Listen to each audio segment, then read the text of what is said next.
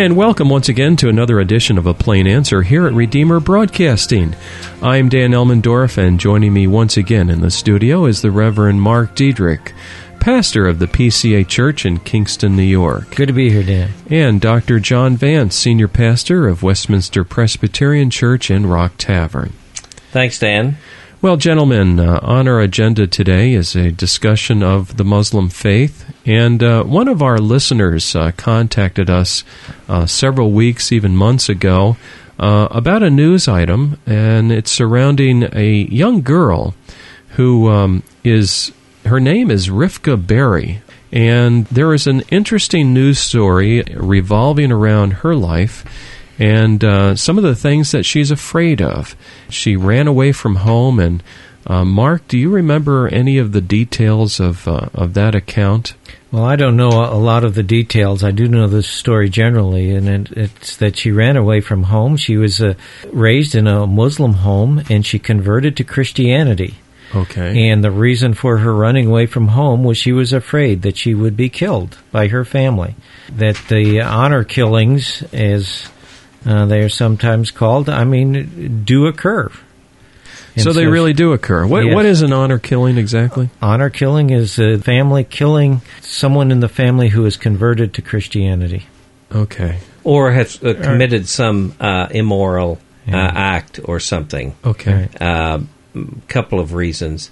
Uh, th- this young lady, I did read the transcript of her interview by the detectives as they uh, interviewed her uh-huh. and whether to send her back. Uh, I believe it was, uh, as I recall, it was the Ohio detectives. Oh yeah, because um, she's in foster care in Ohio. Right. Yeah, and um, uh, she gradually converted to Christianity. She had slipped out a couple of times. Huh. She got on the cheerleading squad, and she started going to church with one of her friends, uh, unbeknown to her parents, and and she started reading her Bible mainly at home in her room, and she uh, well, that's dangerous. Reading your Bible. yes, uh, she got a Bible and she read it, and uh, she more and more became a very, very enthusiastic Christian.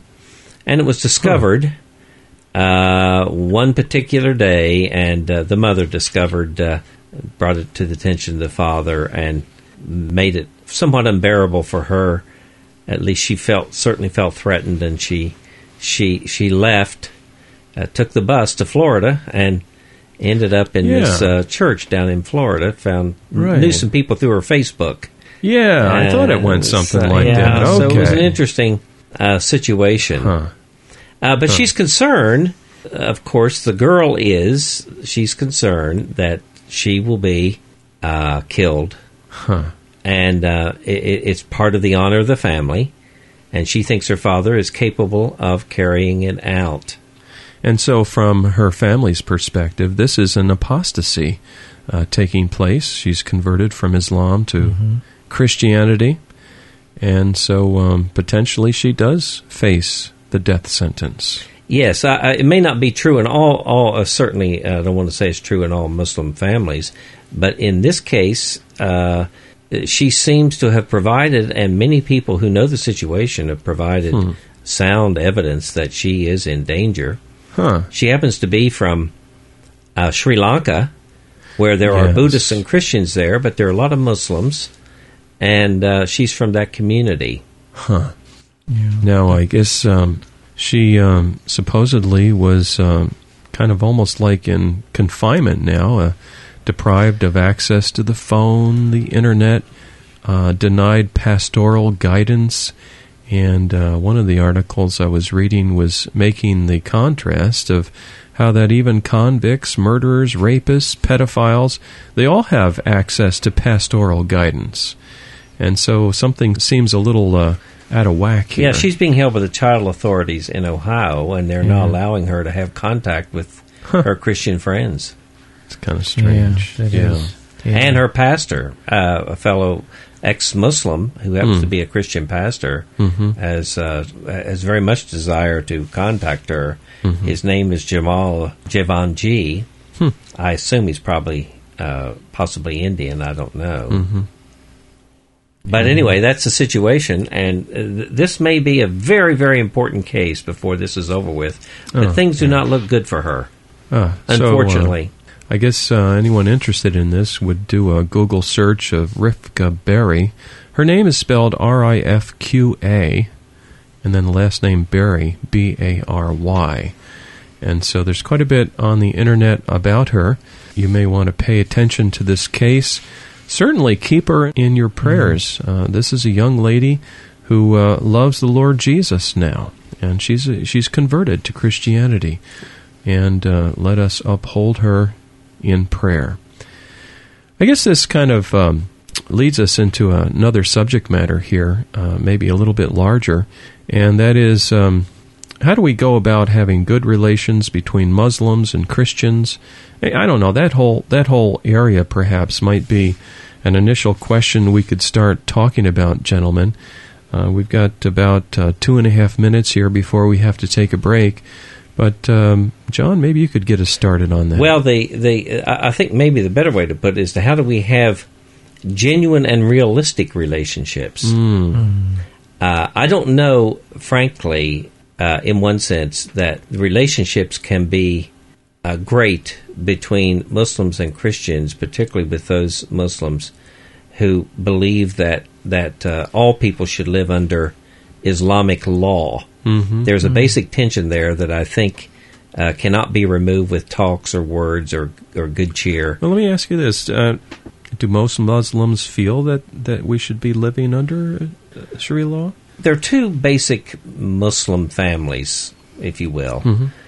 There's the Persian or Iranian uh, tradition. It's the Shiite tradition, and um, they are quite at odds uh, with the Sunni tradition. The Sunni tradition comprises about 87% of all Muslims in the world, by far the largest. Oh yeah, And they, they stem from an Arab civilization, culture and background. Hmm. And the Sunnis uh, uh, have, have inspired a number of so-called fundamentalist sects. I don't appreciate the word fundamentalist; it's unique to Christianity, but nonetheless, uh, uh, I don't like to use the word fundamentalists. They're really radicals. mm-hmm.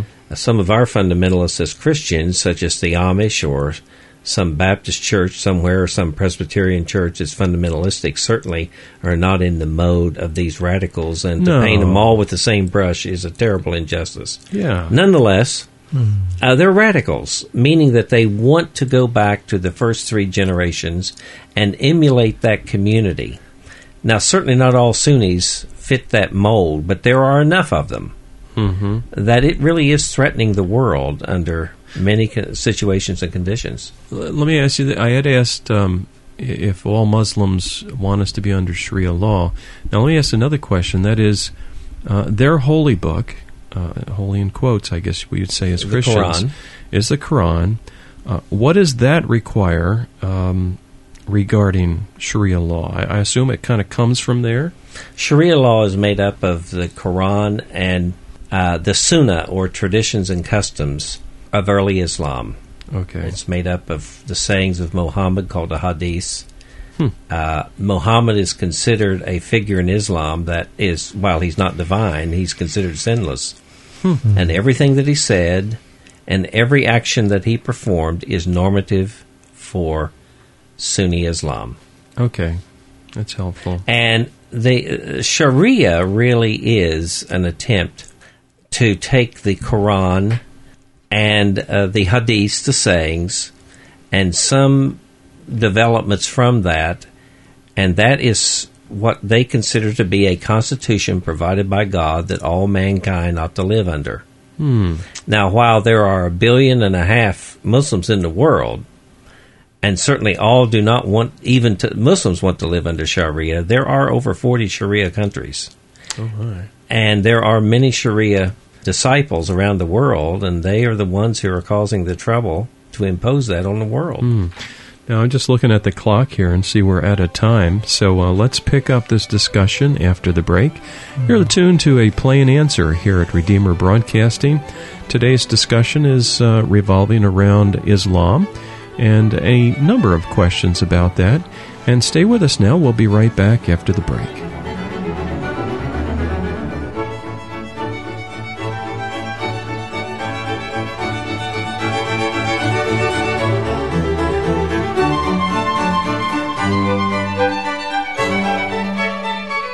We'll be right back with our program in just a minute. Now, a reminder that your gifts to this ministry enable us to bring you thoughtful, Christ centered programming 24 hours a day.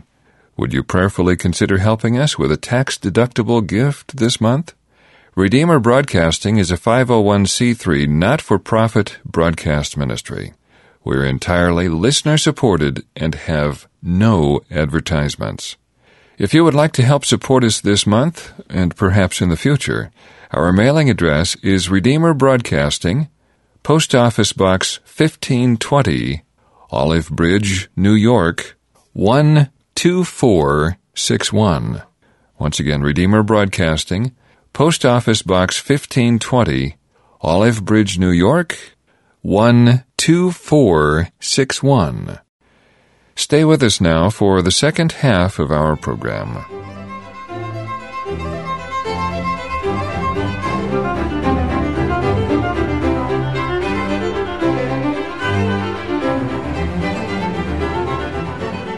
And welcome back. You're tuned to a plain answer here at Redeemer Broadcasting. I am Dan Elmendorf. Joining me in the studio today is the Reverend Mark Diedrich, pastor of the PCA Church in Kingston, New York, and Dr. John Vance, senior pastor of Westminster Presbyterian Church in Rock Tavern. Uh, John, one of the questions I think we'd like to follow up on a little bit here is contrasting Christianity with Islam and also comparing to uh, the typical non believer on the streets and how they perceive the person of Christ. Christians believe that Jesus Christ came into the world to seek and to save the lost. He is, in fact, the second person of the Trinity. Yeah. Who died for our sins and was raised on the third day from the dead and comes again for us. Whereas in Islam, he is considered a great teacher or prophet. Ah. Um, and he's respected and revered in that sense only. So, to non Christians, in some respects, um, they have more in common with Islam as they look at the person of Jesus than they do with Christianity. Yes. Because people will say, oh, Jesus, he was a great teacher, Mhm. and, Mhm. you know, take or leave some of the teachings, whatever, but, uh, you know, he had pretty good stuff. But uh, Christian. may, it, Muslims may even have more respect for Jesus than the, I Isn't know that they do, than the secular person. They do have Isn't more that respect. Something? Yes. But the uh, Christian certainly sees him as God in the flesh. God come Emmanuel. down. Yeah, God that's right. Having just uh, come through Christmas here, uh, Mm. heard lots of songs, beautiful Christmas songs about that. Well, um, But the main difference, I, w- I would add this: the main difference between Christians and Muslims, though, when it comes to the religion, outside of that purely religious thing, is the fact that Islam is a political religion and Christianity is not.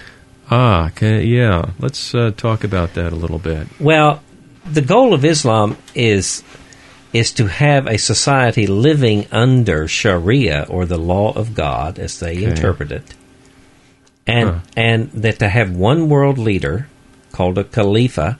How do you spell a, that? Or a caliph. C A L I F. Okay. Khalifa is the Arabic pronunciation. It means successor to Muhammad.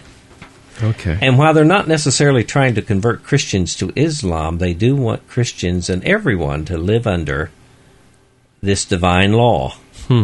Of course, that means that people will gradually convert to Islam, Uh, yeah, I think so. and so. it happens in those societies. Yeah. Uh, whereas Christianity is, in one sense, does not invest its hope in this world, but looks No. to a coming Savior Yeah, Yeah. yeah.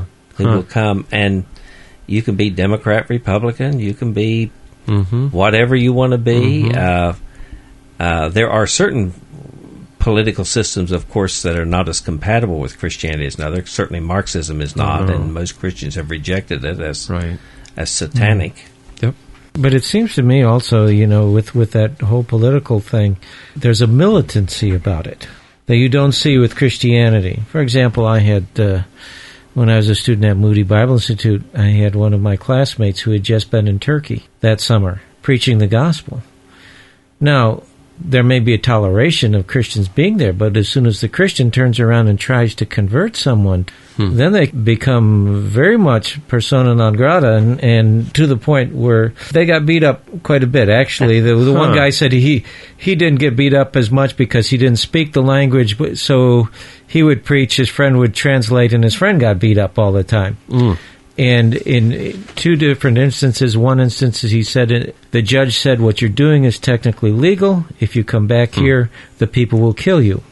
Well, the interesting thing about Turkey is it's a non-Sharia country. That's Ataturk, right. around Mm-hmm. in the 1930s, uh, uh, tried to make a secular society. They're a little bit going back on that today. Hmm. It's in danger of going back on it. Mm-hmm. But Turkey's quite open and free compared to most countries. So that's the point. Turkey's Turkey was open and free, where for, whereas in Saudi Arabia they wouldn't have made no, it no, back. he wouldn't have never. Got, he wouldn't Yeah. have been able to wear a cross or carry a Bible. Well, how Yeah. many? Uh, maybe you know this, uh, John. Uh, how many would you say, percentage-wise, um, Muslims are of the more radical variety? Has anybody ever come up? Well, with there's a, there's a guess, Guess uh, that, and it's mainly a guess that there's it's ten percent. But if we're talking ten percent, we're, call, 10%. we're talking about Oh. hundred and seventy million people.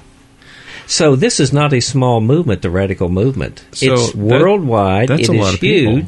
Yeah. It's nearly two thirds the size of the U.S. entire population. Uh, that was my question. You read my mind. Yeah. So, so the the number of radical Muslims in the world who are Is very, very much large. very much opposed to us and opposed to and in every country on the face of the earth, they practically are. Oh dear. Now, not Okay. not significant numbers here in the U.S. Surprisingly. Now let's talk about that. What are the statistics here in the United States in terms of Muslim population? Well, let me say something about that. Don't go to any Muslim website to get the statistics because they'll be exaggerated, and that's true of most Why would in- they want to exaggerate it? political reasons. Okay. Poli- more right. more you have, poli- more political clout you have. Well, that's true. But that's true of any religious group almost, except Yeah. for the mainline churches or or Roman Catholic websites. Most of them exaggerate their statistics Gotcha.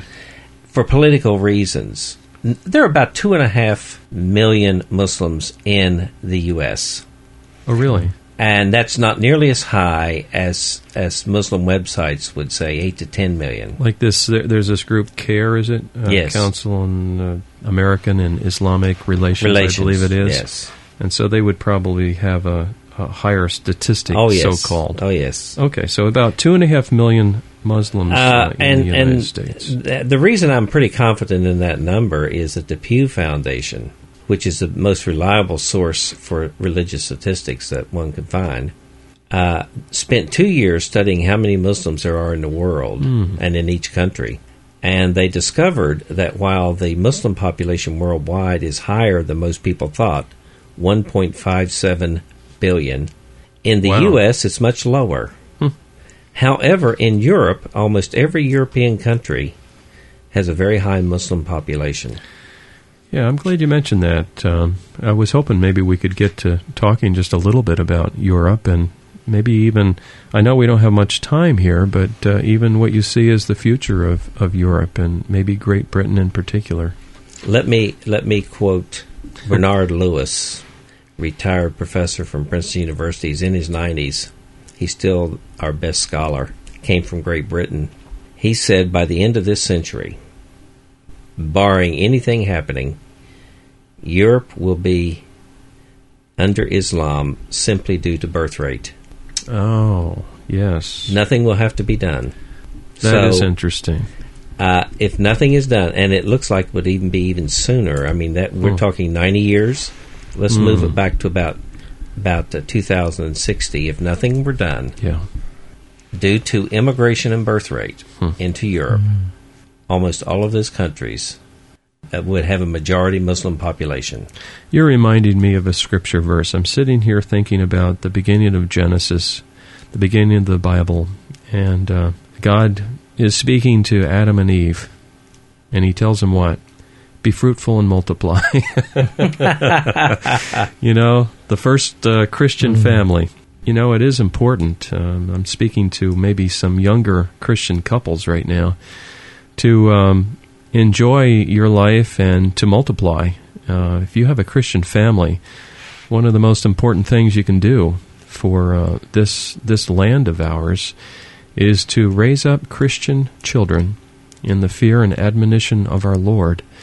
Really, don't be afraid of uh, bringing these little ones into the world. Amen to that. That's, right. Um, it's a wonderful it's thing. a godly thing. You know, the scriptures Yeah. clearly say that children are a heritage of the Lord. Yeah. And societies like ours, where you have the best and the brightest having no children, one, at Oh. most two, Yeah. it um, it seems that we, we don't take seriously Mm. that wonderful promise, does it? Certainly, some parents are not able to have children, and we're not Oh. uh, saying this to make True. you feel guilty at all.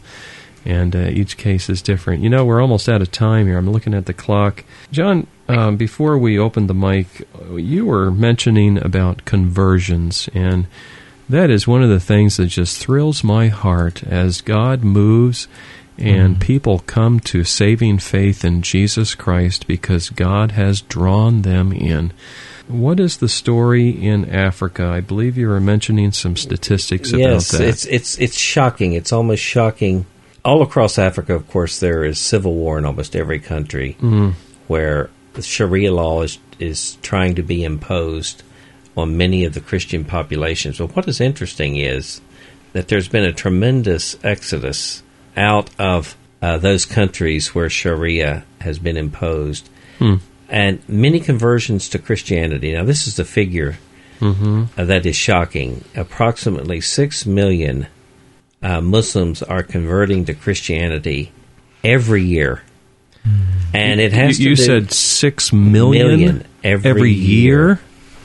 Now, in That- the scheme that- of things, when we're talking about huge amazing. numbers. That's not a great uh, figure. That would be Right. 60 uh, million, but Africa has nearly a billion people. Mm-hmm. Nonetheless, that is an amazing figure. What it says to me Mm. is how powerful the gospel is. Yeah. It tells me that where there's an e- an open and free exchange of ideas and the preaching of the gospel, Mm. that we can see clearly Paul's great and wonderful testimony to that message. It is the power of God unto salvation. Oh that's a beautiful note to end on, gentlemen. And uh, that truly is our hope. Um, the gospel, the good news of Jesus Christ. It's good because the the story is so bad without Him. you know, we we are sinners in need of a Savior, and uh, this is a wonderful account of of what's happening in Africa. Because of the Holy Spirit working as His Word is preached, and He's faithful to His Word, and He brings people to faith in Jesus Christ. These Muslims are coming six million a year. That's that's an amazing. Well, we're out of time already. This has been a really interesting discussion today about Islam, and uh, we hope that uh, you, the listener, have enjoyed it. With me in the studio has been the Reverend Mark Diedrich, pastor of the PCA Church in Kingston, New York, and Dr. John Vance, a senior pastor of Westminster Presbyterian Church in Rock Tavern. And here on A Plain Answer, we take listener questions that have come in, or concerns, or suggestions, and we try to tackle them here in the studio. And uh, today, uh, we we started off by talking about Rifqa Bary, the young woman who converted to Christianity, and it looks like her life is in danger. So again, uh, do a search for her on the web. R I F Q A is her first name, Bary B A R Y, and uh, look her up and pray for her that God will watch over her.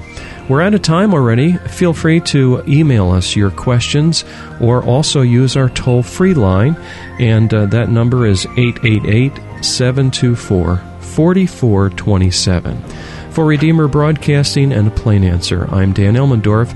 Please join us again next week at the same time for another edition, and may our Lord richly bless you today as you serve Him.